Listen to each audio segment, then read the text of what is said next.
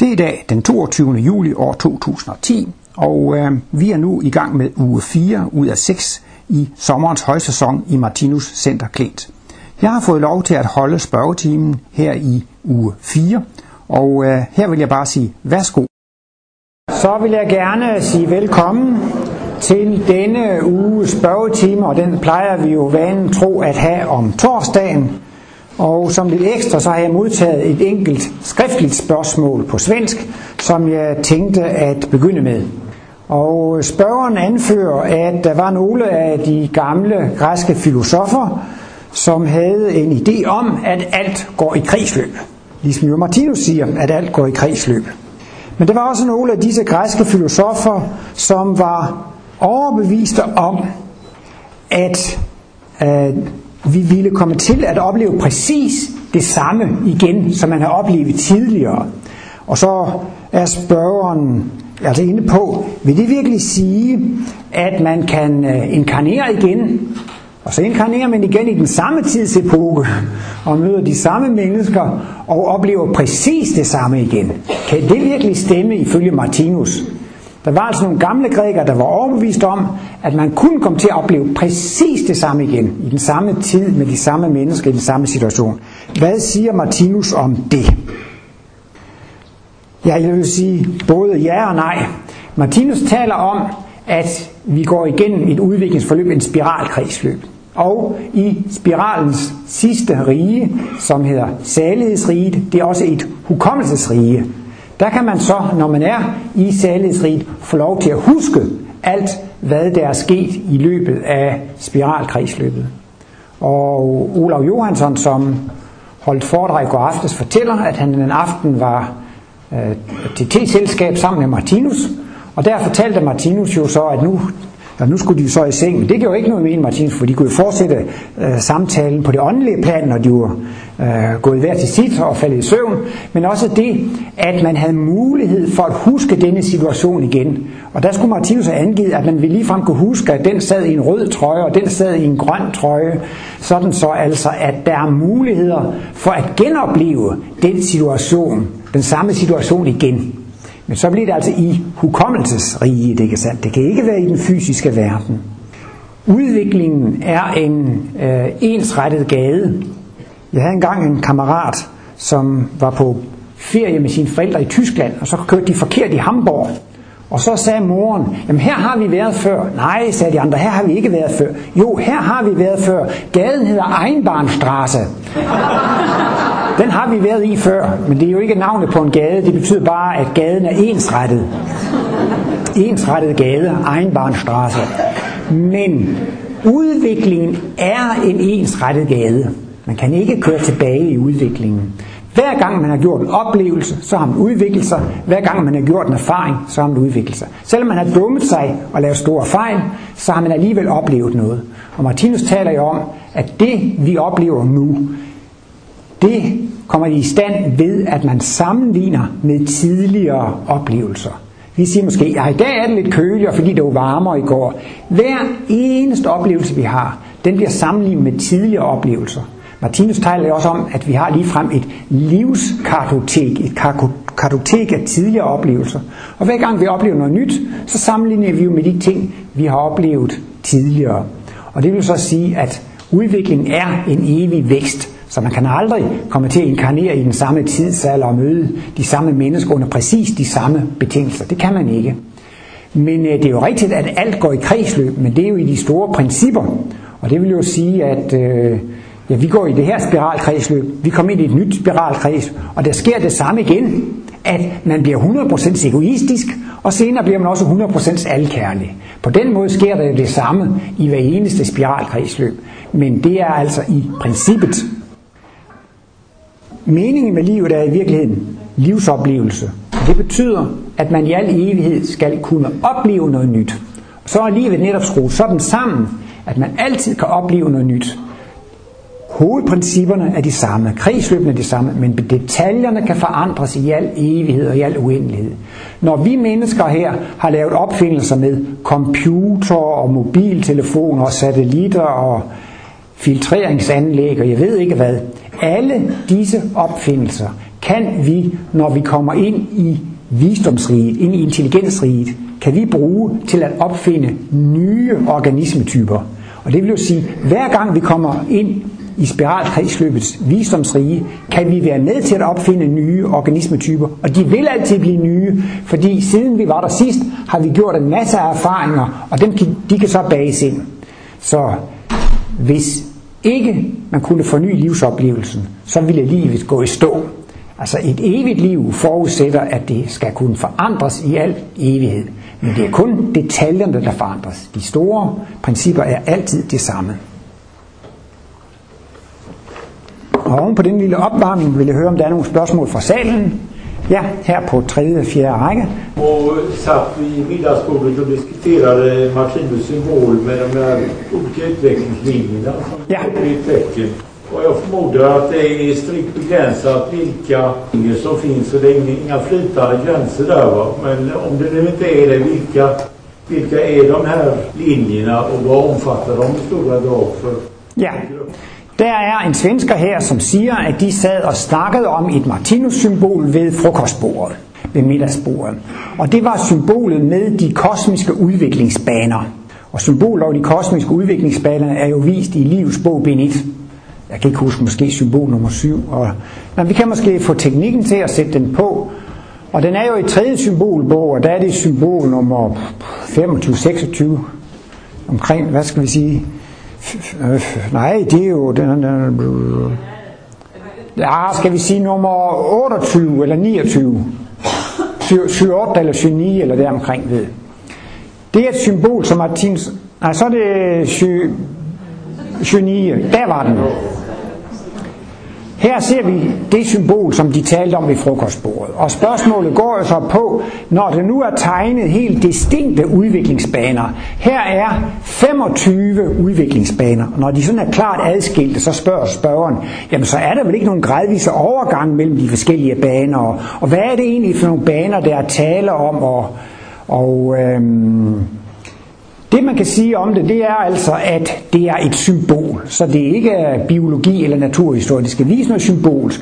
Og det, at der er 25 baner, betyder ikke, at der lige præcis er 25 udviklingsbaner, men at der er mange udviklingsbaner. Og Martinus omtaler kun tre udviklingsbaner. Han peger på denne her. I kan se, der er en korsform.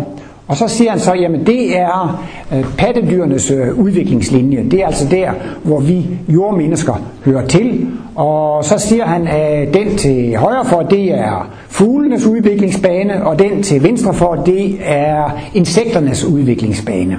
Og så får vi ikke sådan flere naturhistoriske øh, detaljer.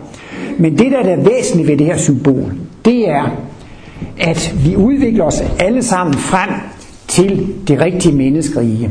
Vi skal alle sammen blive rigtige mennesker, men det betyder ikke, at vi alle sammen skal have den menneskelige kropsform. Når Martinus taler om det rigtige menneskerige, taler han om en bevidsthedstilstand.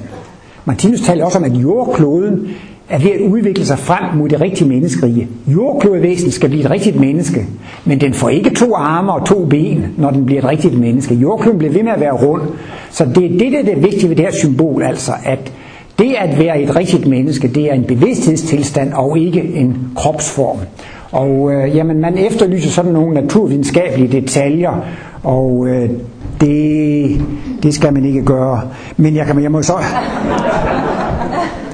Martinus, han øh, fik jo mange detaljerede spørgsmål, og så er jo undvige manøvren at sige, at komme med et modspørgsmål, hvad har det med moral at gøre? Hvad har det med moral at gøre? Men altså, jeg har jo selv læst biologi, og, og har selvfølgelig også en lille anke på det der symbol, fordi Martinus taler om øh, pattedyrenes udviklingsbane og fuglernes udviklingsbane, ikke? Men altså, man må gå ud fra, sådan som udviklingen har været her på jorden, at både fuglene og menneskene, at de har været fisk, og de har været krybdyr. Så altså, vi har faktisk haft en fælles udviklingsbane med fuglene, ikke? Jeg ved ikke, om det er det, I diskuterede. Så her ser det ud som om, at pattedyrene kører en fuldstændig selvstændig bane ved siden af fuglenes bane, ikke? Men altså, man må gå ud fra, at, at fugle og pattedyr, de har, haft en, de har haft en fælles linje. Og så er det jo så først der, ved at krybdyrene, der har nogen så udviklet sig til pattedyr, og nogle krybdyr har udviklet sig til fugle. Der er ligesom kommet sådan et, et y, en slags udspaltning. Og sådan nogle yer, altså nogle udspaltning, altså når man ser biologien i det hele taget, så er det sådan et stamtræ, ligesom et træ, det forgrener sig hele tiden. Og så har det haft en fælles stamform, ikke? Så, så sådan har Martinus ikke tegnet det. Han har tegnet, altså selvom vi er helt nede ved planteriget, og vi går i dyreriget, der har jo været mange fælles stamformer. Så sådan har Martinus ikke tegnet det. Så han tegner det altså, om man går sin egen, sin egen bane. Men altså, det skal tages, øh, skal tages symbolsk, ikke sandt? At, øh, og det er der også... Jeg har altid haft lidt svært ved at forestille mig, hvordan fuglene, når de skal til at sidde og læse i livets bog, hvordan de bladrer med vingerne, og, eller om de bruger næbet, eller, eller hvordan øh, seksbenede insekter sidder og læser i livets bog. Der kan godt være lidt svært at forestille sig, hvordan det kommer til at foregå. Men det er jo nogle ting, som vi selv kan få lov til at undersøge. Når vi får kosmiske glimt, når biologer får kosmiske glimt, så kan man få alle sådanne detaljer øh, klarlagt. Og det synes jeg også må blive enormt fascinerende som naturinteresseret at få kosmiske glimt. Ikke? Der er så mange uklarheder imellem, hvad er det for nogle overgangsstadier, der har været mellem de forskellige arter, ikke sandt? Altså hvordan den ene art blev til den anden, og hvilke arter har der været osv. Alle disse detaljer, det vil vi kunne få svar på. Martinus sagde også engang, han ville også godt kunne have lavet et sygdomskatalog og vist den kosmiske årsag til alle sygdomme. Men det ville tage lige så lang tid at lave sådan et værk, som det ville have taget om at lave livets bog. Men det gør ikke noget, sagde Martinus, at han ikke får lavet sådan et sygdomskatalog. For når lægerne i fremtiden får kosmiske oplevelser, så kan de lave det. Og der skal også være noget til dem at finde ud af. Så det vil jeg så sige til spørgeren, det må du selv finde ud af, når du får kosmiske glimt og kosmisk bevidsthed. Der skal også være noget til dig at finde ud af. Ja, næste. Ja, værsgo. Det er måske også lidt det her at gøre, det vi har tænkt på, at man plejer at sige, at det er jo en højere udviklingstrin blandt andet karakteriseres ved, at man har lyst til at, at spise vegetarisk. Ja.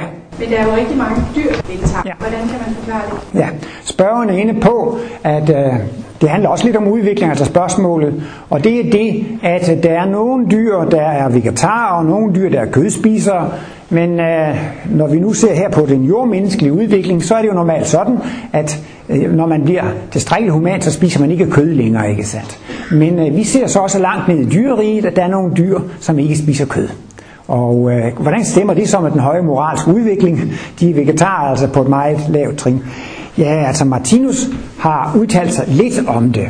Og han siger mere eller mindre, at, øh, at dyrene, alle dyr vil prøve både at være kødspisere og vegetarer. Og at det øh, behøver ikke at komme i nogen bestemt rækkefølge. Så det kan godt være forskelligt. Nogle dyr kan godt i en vis udviklingsperiode være øh, vegetarer, og de kan i en senere periode blive kødspisere, og det kan også være omvendt. Og øh, vi mennesker må jo formodes at have været vegetarer tidligere, og, og eksempelvis også som aber. Øh, Martinus nævner i et foredrag i forbifarten, at på grund af nogle katastrofer og noget hungersnød langt tilbage, så begyndte menneskerne at vende sig til at spise kød. De der lever højt oppe i Tibet og så videre, de kan jo ikke dyrke gulerødder i baghaven. De er nødt til at leve af jakoksemælk og jakokseost og så videre. Og sådan er det jo også, det ved vi også fra gamle dage, sådan, altså, hvis der er nogle egne, der bliver hungersnød, planter, planterne, det, det, det slår fejl, ikke? Jamen så er det jo ikke foder til dyrene. Og så slagter man, jo, og så er det heller ikke foder til menneskene, og så slagter man jo dyrene og spiser dem. Så slipper man for at give dyrene foder, og så får man samtidig selv noget at spise. Så man kan jo godt forestille sig, at hvis høsten er slået fejl i en eller anden grund, at mennesker er begyndt at spise mere kød. Det antyder Martinus i hvert fald. Og øh, er altså inde på, at, øh, at menneskene vi er virkelig blevet rovdyr på et ret sent stadium. Og han mener, det er kommet ind på grund af nogle, nogle, nogle katastrofer. Men øh, han udtaler sig ikke så detaljeret om det, men han har helt klart sagt, at i dyreriget, der kan vegetarperioden og kødspiserperioden komme på forskellige trin. Min egen fundering er, at det kræver et lidt højere udviklingstrin at være et rovdyr. Det er jo ingen sag at være græsviser. Der skal ikke stå intelligens til at fange et græsstrå. Det står jo bare der og venter på at blive spist. Det er noget andet, hvis man skal fange en mus, eller fange en myg, eller en flue, eller sådan noget. Så skal man jo have en helt anderledes motorik, og måske en helt anderledes øh, planlægning og tænkning osv. Så, så, Så, så derfor kan det sagtens forekomme netop, at vegetar, eller altså dyr, planteædende dyr, kan egentlig godt være relativt primitive, ikke sandt? Fordi at det kræver ikke så meget at finde ud af at spise noget græs eller, eller, eller planter. Så der er ikke sådan nogle faste linjer der. Ja. Hvis ikke der er flere spørgsmål, så begynder jeg at fortælle om Esperanto. Ja, der er et spørgsmål her igen midt i. Inkarnerer og bliver et menneske, så har man ligesom sin sjæl med sig. Det er rigtigt, ikke? Jo, når vi inkarnerer som et menneske, så har vi vores sjæl med os. Yes. Og så kom, inkarnerer vi forskellige personligheder i forskellige liv. Ja, så bliver der sagt, at vi inkarnerer i forskellige personligheder i forskellige liv. Vi inkarnerer i forskellige kroppe. Men sjælen eller personligheden er vel den samme? Det er jo det, jeg vil spørge. Okay. Det er lige der, det der er spørgsmålet. Hvis, Ja. hvis sjælen og personligheden ligesom øh, Ja. er forskellige, hvad man jo kan formode, at den Ja. er de forskellige. Ja, så det var altså det, der var spørgsmålet, når man inkarnerer igen. Øh, inkarnerer man så i den samme personlighed? Og der må man nu fra Martinus sige absolut ja. Jeg, jeg var ikke helt færdig. Nå, Det, der egentlig er mit spørgsmål, det er, hvem er jeg, hvis det er forskelligt? Er, det, er jeg min personlighed, eller er jeg min sjæl? ja. Om, øhm, Jamen altså, Martinus har jo forskellige øh, definitioner af strukturerne i det levende væsen. Og øh, Martinus henfører til, at ordet sjæl, det var noget, som Jesus brugte. Og det bliver meget brugt i kristendommen. Og Martinus er overbevist om, at Jesus havde en fuld udviklet kosmisk bevidsthed. Han kendte til det træenige princip, skaberen, skabeevner, der skabte x1, x2, x3, og han havde det hele. Men Jesus samtidig forstod jo ikke ret meget. Så derfor måtte Jesus lave en meget forenklet analyse af det levende væsen. Den bestod af krop og sjæl. Og det er så gået ind i, i kristendommen. Ikke? Men øh, ifølge Martinus, så er sjælen faktisk en del af X3. Det er så at sige, altså de åndelige legemer i X3, det er sjælen. Men altså over X3, der er der altså en evig overbevidsthed, en skabeevne, en oplevelsesevne og et jeg. Så man må faktisk, når du nu spørger om det der, det er jeget, som er ejer af personligheden, og jeg er også ejer af sjælen. Og øh, vi har altså et, et evigt uforanderligt jeg. Og det er altid det samme. Det er jo sådan lidt mærkeligt. Men øh, øh, jeg synes, det er interessant det her med alderen. Jeg bliver jo også selv ældre, selvfølgelig ligesom så mange andre. Men man synes ikke selv, man bliver ældre, men de andre synes jo, at man er ved at være en gammel mand eller en gammel kone. Og hvorfor synes man, at man stadigvæk er den samme, og at man ikke er blevet ældre? Og jeg tror, det er simpelthen fordi, at jeget er evigt. Og vi har den der centrumfornemmelse, den evighedsfornemmelse. Jeg er mig, og det har jeg altid været, og jeg har ikke forandret mig sådan. Så, så, så, så det er det, der er lidt mærkeligt. Vi kan have en personlighed, vi kan have en sjæl, vi kan have en bevidsthed, men det er ikke os. Det er, det er jeg, der er et jeg bagved. Altså, hvis nu man siger, der kommer en person cyklende, ikke sandt? Så kan man jo så sige, ja, der er en cykel, det er et redskab. Og cyklisten er brugeren af det her redskab. Men så er det så alligevel, altså den cyklist, han har en bevidsthed, og så kan man spørge, jamen er der også en bruger bag ved bevidstheden, sjælen eller personligheden? Og der svarer Martinus, ja, der er yderligere en bruger bagved. Og det er det, det evige, uforanderlige jeg. Og dette jeg, det har ikke nogen karakteristik. Det har ikke en god personlighed eller en dårlig personlighed, en ond eller en venlig personlighed. Jeg er et noget, som er. Og det har ingen karakteristik. Lige snart vi begynder at sige, at vedkommende er ung, eller gammel, eller grim, eller køn, eller klog, eller dum, eller så videre, så er man gået ind i at beskrive øh, øh, personligheden. Så er man altså gået ind i, i at beskrive X3. Men ellers så vil jeg sige, at Martinus kalder søvnen for dødens lillebror, for dødens lillebror. Og det vil sige, at der er store lighedstræk imellem dette at sove og dette at være død. Og øhm, hvis jeg nu lægger mig pænt til at sove i, i, i, i aften, så vågner jeg op i morgen og siger, Gud, jeg er blevet til en krokodille. Eller jeg vågner op om morgenen og siger, Gud, jeg er blevet til en kvinde. Nej, jeg vågner op som den samme, jeg var, da jeg gik i seng om aftenen. Og sådan må man faktisk sige i princippet, sådan er det også med reinkarnationen. Man vågner altså op i næste liv som den samme, som man var så før i princippet. Men om morgenen, så kan jeg jo ligesom vågne op på et minuts tid, eller en halv time, og så kan jeg fortsætte der, hvor jeg slap dagen før. Men når man reinkarnerer, så tager det 30 år om at vågne op. Så derfor er det alligevel lidt sværere at fortsætte der, hvor man slap sidst. For man skal repetere hele dyreriget i fosterstadiet. Og i barndom og ungdomsårene repeterer man en stribe af tidligere reinkarnationer. Og når man er blevet 30 år, så er man færdig med at repetere de tidligere liv. Så er man nået op på det niveau, man var i tidligere liv, ikke sandt? Så i princippet, altså hvis man er meget vred og kolerisk, når man dør, så vil man allerede i barneårene kunne se, at man er et meget vredt og et meget kolerisk barn. Altså man kan godt genkende nogle af personlighedstrækkene allerede i, i, i børnealderen, men altså man kan først sige, når man er 30 år, så er man faktisk den. Så kan det selvfølgelig godt være, at Martinus er inde på, at vi, vi har så mange talenter. Vi har levet måske 10.000 af liv som mennesker. Vi har erfaret så meget, vi har så mange talenter. Vi kan ikke have det hele frem i dagsbevidstheden hele tiden.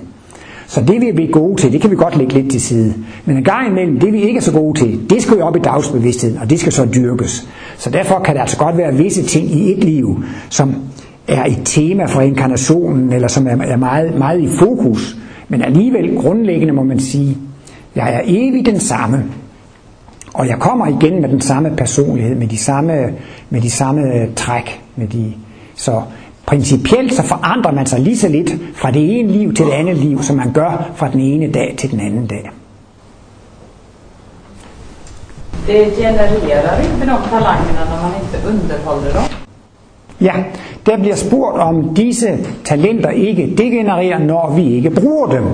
Jo, det gør det jo, men det er et spørgsmål om, hvor hurtigt de degenererer. Vi har nogle talenter, vores organer, vores lever og nyre, det foregår helt automatisk. Det er nogle talenter, vi har opøvet i organspiralen. Hele stofskiftet, cellens biokemi, det er noget, vi har trænet og opøvet i cellespiralen. Alle kemiske reaktioner i vores organisme, det er automatfunktioner, vi har optrænet i stofspiralen. Det vil sige, vi har faktisk talenter, som er så gamle, at de går flere spiralkredsløb tilbage. Så der er eksempler på, at man kan have utrolig gamle talentkerner med sig. Ikke? Så det er jo lang tid siden, vi har været atomer og molekyler, ikke? men vi har stadigvæk talenter for det. Og Bertil Ekstrøm har helt specifikt spurgt Martinus om, hvor gammel sådan en talentkerne kan blive, eller hvornår den forsvinder. Og så har Martinus klogeligt svaret, at en talentkerne forsvinder, når den ikke længere spiller nogen rolle i livets oplevelse. Altså når et talent ikke har nogen rolle at spille for, for livsoplevelsen eller livsudfoldelsen, så, så forsvinder den ganske øh, gradvist. Men Martinus er jo inde på, at vi alle sammen skal blive genier og på alle mulige områder. Og motivet for livet i den åndelige verden, det er, at vi skal underholde hinanden. Der behøver man ikke selv at sidde og læse tegneserier. Der kan man tænke nogle tegneserier. Der kan man tænke Anders And og Mickey Mouse. De hopper og danser og siger sjove ting. Bare man tænker det, så kan de andre se det. Man kan underholde de andre med smuk musik, med sang, med billeder. Alt former sig på tankens bud, ikke sandt? Altså, det er faktisk det største motiv i det rigtige menneskerige og det åndelige værk. Det er underholdning. Vi skal underholde hinanden. Og så er det jo dejligt, at vi kan blive genier. Og de, hvis nu man bliver et geni i musik, altså det kan jo godt være, at Mozart og nogle andre til sidst kommer og siger, det er også andet end musik i livet. Det kunne være sjovt at lave noget andet, ikke? Og de talenter, de skal nok holde sig til vi kommer ind i det rigtige menneskerige. Så alle de genialiteter, vi oplever her som jordmenneske, dem har vi dog med os ind i det rigtige menneskerige. Så ved jeg ikke, men altså, der er nogen, de er meget gode til at strikke og hækle og, og, og, og, og sådan noget. Og spørgsmålet er, om man får brug for det som jordklodevæsen. Det påstod jeg engang, det får man ikke brug for. Men det er der altså nogen, der mener. Det kan man måske godt risikere at få brug for igen. Men jeg tror ikke, man får brug for at strikke og hækle, når vi er blevet klodevæsener og solsystemsvæsener osv. Men øh, det, det regulerer naturen selv. Det er rigtigt, når man ikke har brug for talentkernerne, så degenererer de og forsvinder de, og de vi har brug for, de bliver så ved med at være til stede. Og de kan altså være til stede i flere spiralkredsløb, men jeg forestiller mig også ligesom, man har jo mest fokus på den her spiral. Og Martinus siger, at de tre spiraler under og de tre spiraler over spiller jo stor rolle for os, ikke? Men det er vel også en evig kosmisk rejse på et eller andet tidspunkt. Noget af det, der ligger ude i makrokosmos, det kommer jo nærmere og nærmere og bliver aktuelt for os så må der vel også være noget nede i supermikrokosmos, der bliver mindre. Så, så det er klart, det er jo en kontinuerlig proces. Der vil altid være nogle talentkerner, som er ved at forsvinde, og nogle nye, som er ved at, at glide ind i en, i en dynamisk proces. Vi er evige kosmiske rejser. Ja, så helt ned bagved. Kan man ifølge Natilus inkarnere på andre planeter, og andre væsener inkarnere på jorden? Der bliver spurgt, om øh, Martinus mener, at man kan inkarnere på andre planeter, og om andre væsener kan inkarnere her på jorden. Ja, i allerhøjeste grad. Man må regne med, at her på jorden i 1700-tallet, det kan man jo ikke vide præcis, men der var måske 500 millioner mennesker på jorden i 1700-tallet. 500 millioner, måske en milliard. Men i dag er vi 6 milliarder. Hvor er de kommet fra? Når vi alle sammen er evige væsener, så kan det ikke komme nogle nye væsener. Jamen, så er det, der er det jo ikke nye væsener, der er kommet. Så må de være kommet fra andre planeter. Der havde Martinus også en lille, lille vidighed. Han fik jo ikke så meget motion på sine gamle dage, og øh, han blev sådan lidt overvægtig, og så sagde han jo sådan meget humoristisk, jeg er blevet overbefolket. Det er mikroindivæsener, de vil så gerne bo hos mig. Altså, så kan man også sige jo, altså, at hvis han er blevet overbefolket af mikroindivider, så er det jo flere mikroindivider, der er inkarneret hos ham. Vi er jo 6 milliarder mennesker på jordkloden. Der kan der også sagtens være 6 milliarder kloder i vores astronomiske nærhed. Så hele den befolkningseksplosion, der har været her på kloden, de er kommet fra andre kloder. Men eftersom jordkloden er inde i et kontinuert liv, så er det min personlige opfattelse, at de gamle kulturlande, og specielt de europæiske lande osv., som har båret jordklodens bevidsthed og jordklodens kultur, jeg vil tro, de er relativt stabile. Men der er kommet en befolkningseksplosion af den anden verden, ikke sandt, i Afrika og Asien og, og mange andre steder. Så det er min egen private teori, at de steder, hvor der har været en befolkningseksplosion, der er der kommet mange nye ind, ikke sandt. Øh, Martinus har også været inde på et andet øh, punkt i forbindelse med at skifte planet. Allerede i livsbog Benit tager han det tema op, at tidligere har der på denne jordklode været højt udviklede mennesker, og de var så langt foran deres fremtid, at de måtte inkarnere på en højere planet for at få undervisning i kosmisk videnskab. Det er ligesom mig, jeg er født ude på landet, ikke sandt, og gik i landsbyskolen, og der kunne man ikke lære mere end i syv år. Så var man nødt til at tage til en større by, og tænke til Horsens og gå i gymnasiet, der ville man være klogere. Så var man nødt til at tage helt til København for at studere videre. Sådan har det så også været nogen, der har været på den her lille landsby, den her klode. Der var ikke nogen øh, gymnasium eller universitet. Men hvis man var nået til det, så var man nødt til at inkarnere på en anden planet.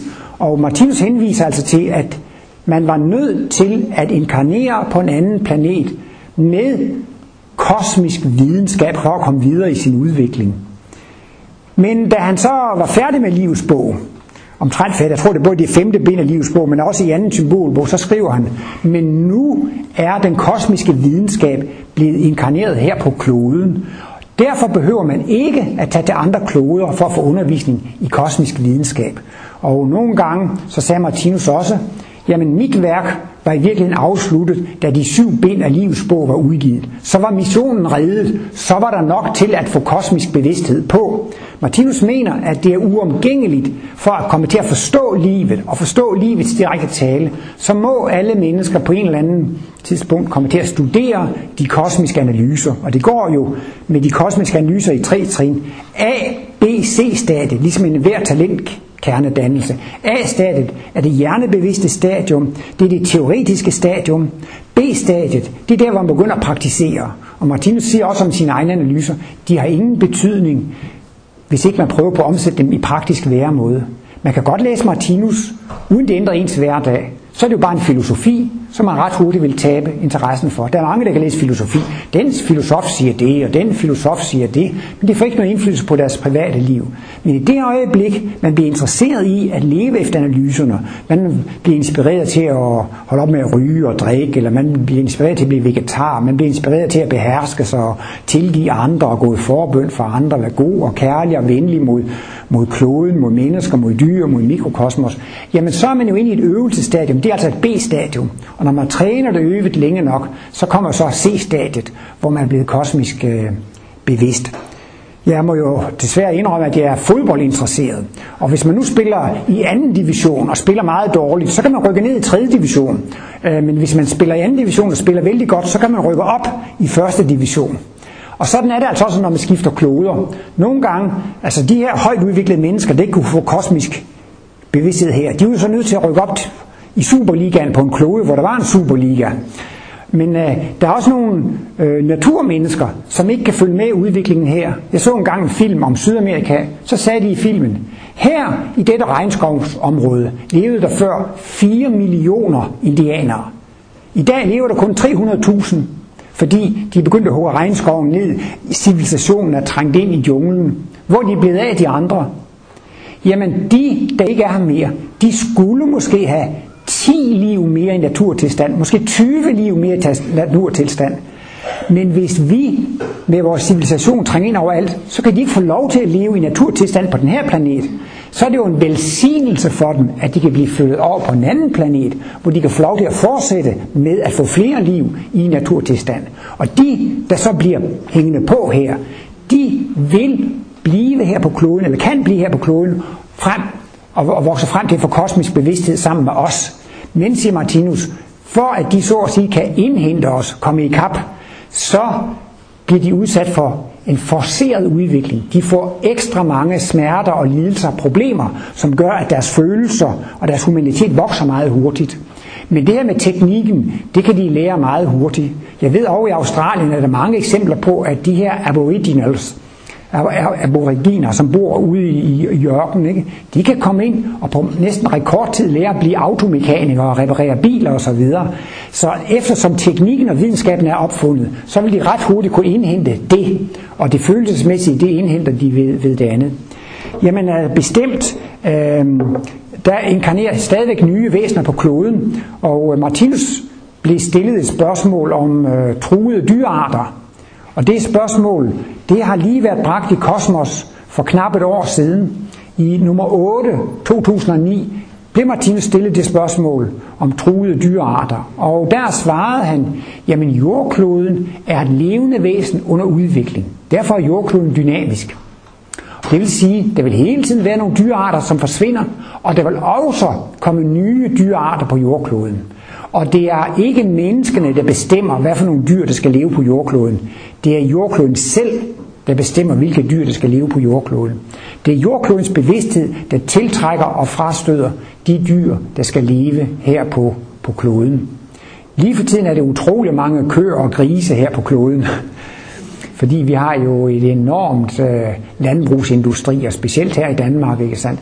Men gradvist efterhånden, som mennesker bliver vegetarer, så holder man jo færre og færre grise og færre og færre køer. Og om nogen hundrede år, så vil det ikke være ret mange, der holder køer og grise her på kloden. Hvad så med dem? Jamen, så må de jo inkarnere på, på, på andre kloder, men det passer ind i jordklodens øh, udvikling. Menneskene er jordklodens hjerneceller, sådan, sådan kan man sige. Og så er Martinus inde på, når vi mennesker får kosmisk bevidsthed, vi bliver fuldkommende mennesker, vi bliver kærlige mennesker, så kan vi ikke have, at vi skal leve på en klode, hvor der er dyr, som er giftige og farlige for menneskerne. Så vil alle giftige og farlige dyr forsvinde fra jordkloden. Men det er egentlig jordklodens bevidsthed, der sørger for, at de ikke kan inkarnere. Men det kan da godt være, at det skyldes noget, noget krybskytteri eller noget, noget forurening eller noget andet. Sådan selve mekanismen kan måske godt være lidt, lidt kedelig, den måde de bliver udryddet på. Men dybest set, så er det jordklodvæsen, der bestemmer. Man kan også spørge sig selv, hvorfor lever det ikke Cro-Magnon-mænd på jordkloden i dag, og Neandertal-mænd, og Australopithecus, og hvad de hedder, alle de der andre. Det kan da så også have set, have sådan nogle eksemplarer. Folk de græder jo meget, når der er en dyreart, der bliver udryddet fra jordkloden. Men jordklodens hjerne, det kan ikke være et museum. Hvis jordklodens hjerne skulle være en museumsgenstand, så skulle vi jo blive ved med at gemme på Neandertal og Cro-Magnon-mænd og så videre. Men jordkloden har jo en dynamisk hjerne, der udvikler sig hele tiden.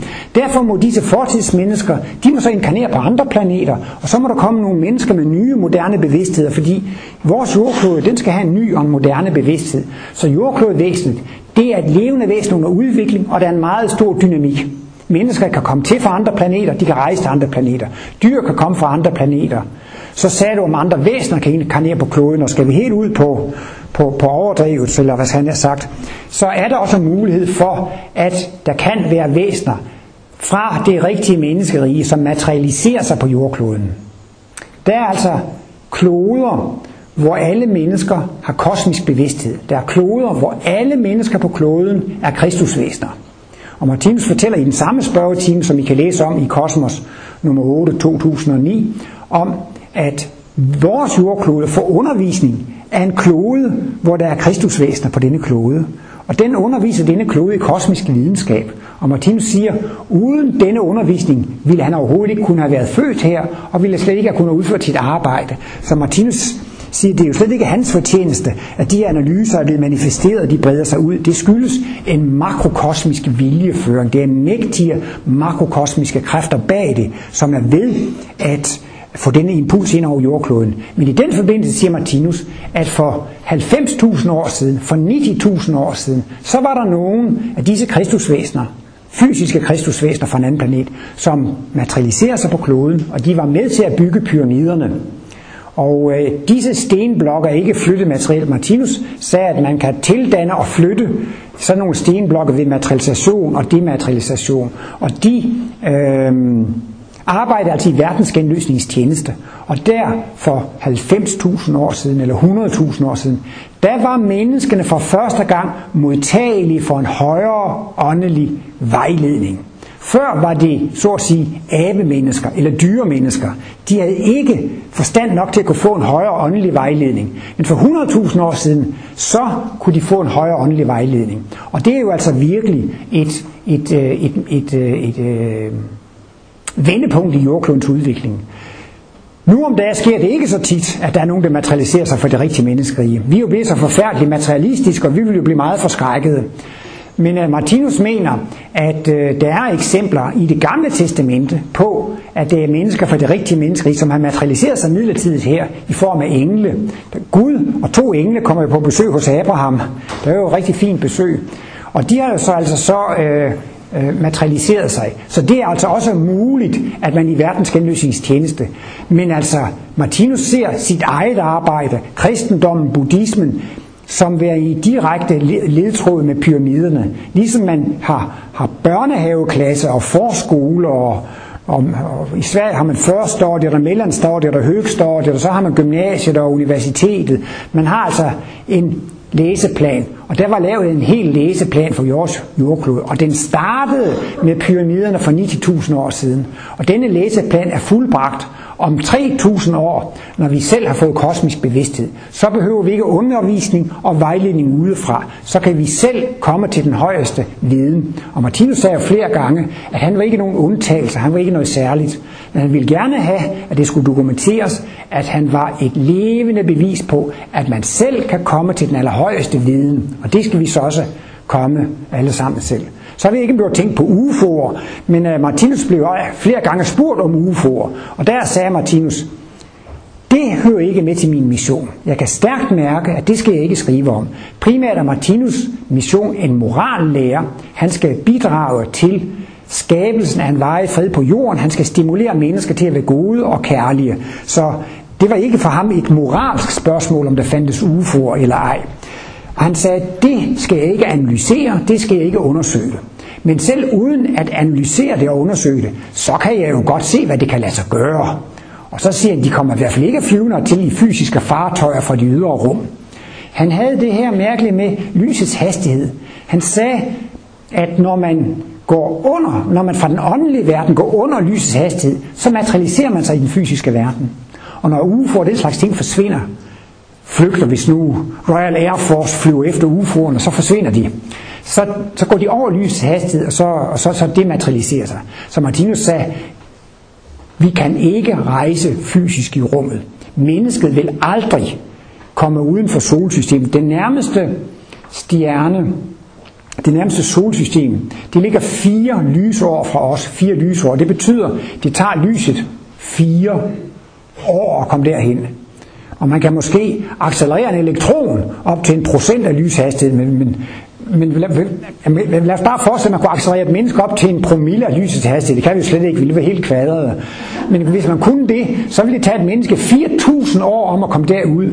Og hvad vil der ikke være af problemer i de 4.000 år, og kosmisk stråling osv.? Så, videre. så, så der mente Martinus altså, det svarer lidt til, hvis mine mikroindivider siger, nej, jeg synes bedre om Lasse og Olav, og så hopper de over til Lasse og Olav, så står jeg bare tilbage som et ribet skelet. Nej, siger Martinus, det kan ikke lade sig gøre. Mikroindividerne, de kan ikke bare sådan hoppe ud af systemet, hvis de har lyst til det.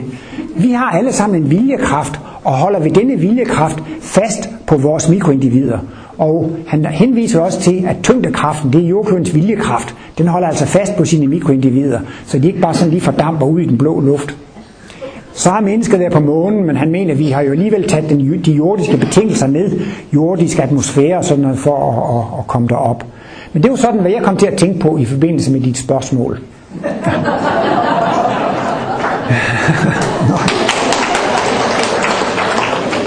For ellers så kan jeg også lige sige, Martinus, han opdagede, da han fik kosmisk bevidsthed, alt, alle spørgsmål, han stillede, dem fik han svar på. Men ved den her spørgetime, så kan I også godt få svar på noget, som I ikke har spurgt på. Eller spurgt om. Så det er jo luksus. Ja.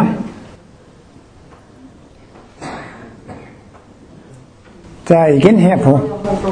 Ja, et spørgsmål mere. Jeg har varit så bekant med, med så länge så, så är det en knut för mig att känsloenergin är kall eller köld. Ja. Alltså att varför man väljer det språkbruket Ja. förstår jag inte riktigt. Spørgeren siger, at hun har kendt til Martinus kosmologi igen mange, mange år. Men der er stadigvæk en lille knude, en mærkelig lille ting, hun synes, det er så mærkeligt. Og det refererer til følelsesenergien. Og det, der forekommer så mærkeligt, det er, hvorfor i alverden skal følelsesenergien være det samme som kulde, det samme som en, en sammentrækkende kraft. Jamen, det kan da også godt øh, være et mærkeligt fænomen. Øhm, jeg kan også huske, at dengang jeg læste til civilingeniør og læste om kemi og fysik og læste om forskellige energier, så undrede jeg mig over, hvorfor i alverden er der lige præcis seks grundenergier? Kunne det ikke lige så godt have været 12 grundenergier eller 3 grundenergier? Hvorfor skal der være 6 grundenergier? Men når jeg tænker på regnbuens farver, så siger man normalt, at der er syv farver, ikke? Fordi man deler. Men hvis man var lidt grov, så kan man sige, at jeg synes kun, der er tre farver i regnbuen. Og hvis man var meget grundig, så kan nogen måske se, at jeg synes, der er 14 farver i regnbuen. Ikke? Spørgsmålet er, hvor, hvor groft man skal dele det. Men der findes nogle energier i universet. Og Martinus kunne jo have været så smart, han siger, der findes seks energier. Energi nummer 1, energi nummer 2, energi nummer 3, energi nummer 4. Og hvis han har gjort det, så er jeg sluppet for dit spørgsmål. Fordi så vil han så bare sige, ja, energi nummer 3, det er kulde. Men så har han alligevel valgt ikke bare at sige energi nummer 1, 2, 3, 4, 5, 6. Så har han valgt et ord fra det daglige sprog. Så er det ligesom lidt nemmere at huske energierne og, og få fat i energierne. Ikke? Og så har han så valgt at kalde dem for instinkt, tyngde, følelse, intelligens, intuition og hukommelse. Den energi, der normalt giver det største problem, det er jo alligevel tyngde, tyngdeenergien, ikke sandt? Fordi hvad har tyngde med eksplosion og vrede at gøre? Det er også mange, der synes, tyngdelån og gravitationsloven, det er jo ting, der, der trækker sammen, og så er det noget, der eksploderer. Men så må man så sige, jamen der findes jo så forskellige aspekter af dette, denne følelsesenergi, denne energi. Og jeg vil sige, hvis man må være lidt fræk, og det må jeg sikkert godt, at følelsen kan have et rent fysisk aspekt, og så kan følelsen også have et mentalt aspekt. Martinus forklarer jo meget omhyggeligt, hvordan alt fysisk stof er et spændingsforhold mellem to energiformer. En sammentrækkende kraft og en udvidende kraft. Og det er altså, de faste stof er en spænding mellem tyngde og følelsesenergi. Og så er det lige krydret med en lille smule instinktenergi. Fordi alle atomer, elektroner osv., de kører jo ganske automatisk, så der er altså også nogle automatfunktioner inde i øh, materien. Og Martinus har forklaret, det nærmeste vi kan se ren tyngdenergi, det er for eksempel øh, solen med alle de her bullerne protuberanser, eller det er altså steder i universet, hvor tingene eksploderer, hvor der er næsten ren, ren ild, altså ren ild, det er det nærmeste, man kommer tyngdenergien i sin, i sin ren kultur. Og han forklarer, at tyngdenergien har en evne, den har en dynamisk kraft. Det er den, der står bag en hver bevægelse, bag hver en losing og bag hver kærtegn. Nå, der rørte jeg ved mikrofonen. Øhm, og øhm, selv i den åndelige verden, de fineste åndelige energier, de skal bevæges med, med tyngdenergien. Tyngdenergien er en dynamisk kraft, det er en eksplosiv kraft, det er en udvidende kraft. Og så siger Martinus, så er der også en modvirkende kraft, og den er altså sammentrækkende. Og tyngdenergien, det er eksplosionen, og det er varmen, og det er udvidelsen. Og det, som er modsætning til det, det er den sammentrækkende kraft, og så altså også kulden. Altså der er et spændingsforhold.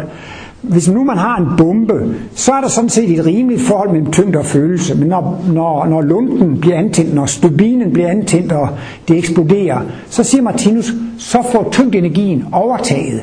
Så er denne balance brudt, og så eksploderer det. I livets bog, bind 2, skriver han meget om følelsesenergiens natur og tyngdenergiens natur, og siger også, at vi har denne balance i vores egen kropstemperatur. Når vi har kontrol over følelser og tyngdenergien, så har vi en normal legemstemperatur. Men hvis vi bliver syge, og temperaturen stiger, så er der gået noget forkert i vores tyngde følelsesregulering. Og i den periode, hvor man faktisk så har feber, så er det faktisk tyngdenergien, som tager, tager overtaget, altså når ting de eksploderer. Øhm, rent fysisk, som fysiklærer eller fysikstuderende, har jeg lært, at temperatur er udtryk for molekylers bevægelse.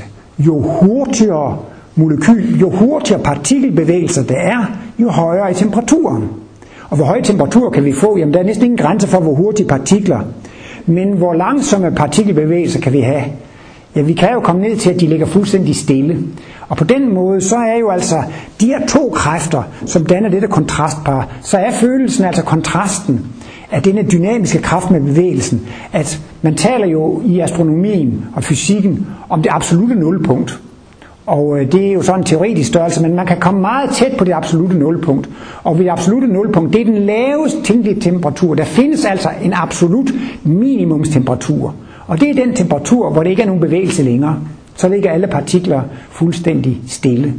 Og øh, det er selvfølgelig lidt mærkeligt at kalde den energi for følelsesenergien, kan man sige. ikke? Men så ser Martinus altså en analogi, at der er også et bevidsthedsmæssigt aspekt af tyngdenergien. Og det er jo så det, det dyriske. Når man er vred, når man irriteres, når man er gal, så er det tyngdenergien, som får overtaget. Og så er det så, hvordan kan denne tyngdenergi blive tøjlet? Hvordan kan man begrænse sin vrede, sin, sin koleriske side? Jamen så må der noget til at holde tyngden i live. Og denne varme, eksplosive, dynamiske kraft, den skal afkøles, og den skal trækkes sammen. Og det sker altså med, med, med, med kulde. Og når man så altså har denne, denne mere udviklede følelsesenergi, hvordan kan man få mere og mere følelsesenergi? Det får man i takt med, at man får mere oplever smerter og lidelser. Hver gang selv har lidt, kan man senere have medlidenhed med nogen, der lider. Når vi selv har følt smerten, kan vi senere have medfølelse. Medfølelse og medlidenhed, det er det samme som humanitet og kærlighed. Så det er klart, når vi får store følelser, stærke følelser, vi får stor kærlighed. Nogle gange kalder Martinus jo også følelsesenergien for kærlighedsenergien, ikke sandt? At, øh, så er følelsesenergien så langt fremme, at den totalt kan kontrollere tyngdenergien. Efter sine er der aldrig nogen, der har set Martinus vred. Han havde så meget følelsesenergi, at han kunne, kunne kontrollere den, ikke sandt? Og så er det så altså på grund af det aspekt, at Martinus har kaldt denne grundenergi for, for følelsesenergien, ikke sandt? Men øh, følelsesenergien er mere end det, vi i psykologien taler om som følelse. Altså, følelsesenergien er, er meget omfattende, og som sagt altså, så er følelsesenergien repræsenteret i alt fysisk stof. Og når vi har denne masse tiltrækning eller tyngdeloven, at når to partikler tiltrækker hinanden, så må det nok skyldes følelsesenergiens tilstedeværelse i partiklerne, at de trækker sig sammen, ikke? Fordi vi har tit problemer, nu skal vi til at have de internationale uger, og på engelsk kalder man tyngdenergien for the energy of gravity. Og så har man også the law of gravity. Og the law of gravity er det, at tingene bliver trukket sammen, og nu står der, at, at the energy of gravity, det er en eksplosiv kraft, hvor tingene går fra hinanden, ikke? Men netop det fysiske stofs massetiltrækning, må man formode, det er denne massetiltrækning, fordi der er så meget følelsesenergi i det, at der er så meget sammentrækkende kraft i det. Hvis der havde været mindre følelse i det, så ville partiklerne fare fra hinanden takket være. Men det er jo et meget svært spørgsmål og meget teoretisk, og det er jo svært at forstå, hvordan det fysiske stof bliver dannet, men han har jo forklaret, hvordan himmellegemer går fra den åndelige verden ind i den fysiske verden. Når man er i salighedsrige, de hukommelsesrige, så mindes man den fysiske verden. Og så begynder man at aktivere de fysiske energier. Når et frø om foråret får væde, lys, varme, sol, så begynder de at spire. Og der findes en talentkerne for tyngdenergilægemet. I kan se det symbol herovre på væggen. Der ser vi det øverst med de hvide trekant X1 og X2, det violette felt, og længst nede har vi X3. Her har vi tyngdelæge i X3, men den går lidt ind i X2, og heroppe har vi en rund cirkel, og det er spiralcentret, eller den evige talentkerne for at bruge tyngdenergi. Alle levende væsener har en evig evne til at blive tyngdenergi, men den har været latent i den guddommelige verden. Men når man begynder at huske, mindes den fysiske verden, så bliver denne talentkerne aktiveret. Mindet om den fysiske verden, som er en dejlig kontrast til den åndelige verden, det er den sol og varme og væde, der sætter tyngdelægemet i gang med at vokse frem. Så sker der det, at så vokser tyngdelægemet frem før følelseslægemet. Og det giver sig udslag som varme stråling. Den allerførste overgang fra den åndelige verden til en fysisk verden er det, der hedder varme stråling. Der findes et stjernebillede, der hedder Plejaderne. Og der siger astronomerne, der bliver der, i den region bliver der dannet mange nye stjerner. Og det kan de sige, fordi de kan måle, der kommer meget varme stråling fra plejaderne. Ikke? Så det er altså det allerførste skridt fra den åndelige verden ind i den fysiske verden, det er varme stråling. Lidt senere, så kommer der altså glødende gasser, Altså de, de, de, de, når, når, når, når, når stjernetoger og gasser begynder at trække sig sammen, så begynder de at gløde. Når vi så får glødende gaståger, så er der kommet lidt mere følelse ind i det. Så er det begyndt at blive tændet lidt mere. Vi må regne med, at vores jordklode på et tidspunkt har været en glødende ildkugle, fuldstændig glødende. Men efterhånden, som der kom mere følelsesenergi til, så begyndte jordkloden at blive afkølet. Og på et tidspunkt, så blev der en afkølet skorpe. Så der kan man altså se i den her udviklingsproces fra varmestråling til glødende gasser, til glødende sol, til glødende planeter, til afkølede planeter. Der kan vi ganske gradvist se, hvordan der kommer mere og mere energi ind. Det kan man også se på grundenergiens kombination. Først kommer tyngden, og bagefter kommer følelsen. Og lige i de første stadier, der er tyngden så at sige enerådende. Derfor er det varmt, og derfor gløder det. Og så efterhånden, som følelsesenergien kommer efter, så får vi altså en afkølet skorpe på jordkloden, og når det bliver tilpas afkølet, så kan der komme bakterier, og så kan der komme planter og dyr og, og, og mennesker. Ja. Ole, jeg tænke på, at du spørger du om, hvorfor han lige har valgt at bruge ordet følelse. Det kan at gøre med medfølelse, at når vi bruger, altså for simpelthen at få det ind i en sådan medmenneskelig terminologi, at man bruger ordet følelse. Jo. Altså medfølelse, fordi det afhænger af hjælp at kunne modtage fra andre, eller kunne tage noget til sig. Ja, det er måske ikke alle, der kan høre i salen, så jeg skal må lige igen. Og øh, Hans han mener, at øh, Martinus har måske valgt det netop fordi, at det har noget med, med medfølelse at gøre, og når man selv har oplevet de der ting, så, så kan man bedre øh, føle med det. Og Martinus, han bruger jo nogle ord fra det sprog, vi kender, og så må han jo kunne have set, at der er nogle analogier, altså det, der kan tøjle vores eksplosive kræfter, det er også den samme energi, som kan tøjle de eksplosive kræfter ude i verdensrummet. Altså i virkeligheden er det måske de samme processer, som foregår i vores indre og ude i verdensrummet, at der er en eller anden øh, vrede, som skal tøjles, og det der tøjler det, øh, og det får det til at gå ind, og det er det, vi selv har følt det. Martinus har jo ligefrem angivet, at det er også så helt konkret, at hvis et menneske er meget hissigt, så kan det blive god igen, hvis de bliver udsat for kulde. Og Martinus skriver lige frem i Livs bog 2, at hvis man er meget vred eller irriteret, så kan man prøve at sætte sine hænder i et fad med koldt vand. Og så vil man opdage, at man falder til ro. Og jeg har faktisk selv engang været med til det. Der var et, et barn på en 12-13 år, som var fuldstændig hissig. Jeg har aldrig set sådan en udbrud. Jeg tror, det var i tre kvarter. Fuldstændig vild og balstyrisk. Så sidst så var vi to voksne, der tog ham ind til et koldt, tog ind til brusebadet, og så gav vi ham et koldt brusebad. Jävla barnmishandlere, jävla barnmishandlere. Men altså, det var jo også selvfølgelig meget brutalt på en måde, men så efter 30 sekunder eller et minut, så var han altså faldet, faldet fuldstændig til ro. Jeg havde også engang en, en, en kæreste, som havde været au pair-pige i Kanada. Og der sagde de, du må ikke slå børnene. Det vil vi ikke have. Men du må gerne sætte dem ud i kulden i entréen. Og det gjorde hun så, og det viser, det virkede. Altså hvis de var inde i stuen, det var varmt, ville de blive hissige og så videre, så fik hun lov til at stille dem ud i Især om vinteren, det virker ikke. Så kommer de ud i entréen, og så bliver de afkølede, og så bliver de gode igen. Så det er også lidt mærkeligt, at der faktisk er en direkte kobling, når du nu spørger om det der med følelsen, at ren fysisk kulde kan altså godt dæmpe temperamentet. Jeg ved ikke, om det er derfor, men det, der er så mange, der siger, at sydens mennesker, dem der lever i varmen, de er meget øh, emotion, hvad hedder, de er sådan meget øh, mere koleriske, temperamentsfulde, hvorimod svenskerne deroppe i det kolde nord, de er så kølige og reserverede. Men øh, det har måske netop også lidt med, med, med, med klimaet at gøre, ikke sandt? Altså, at, øh, at man bliver faktisk lidt mere dæmpet. Så det kan måske være det bedste svar sådan lige på den der, at, at, at rent faktisk så virker fysisk kulde, at det dæmper, det dæmper temperamentet. ja, men så tror jeg, jeg vil sige tak for i aften.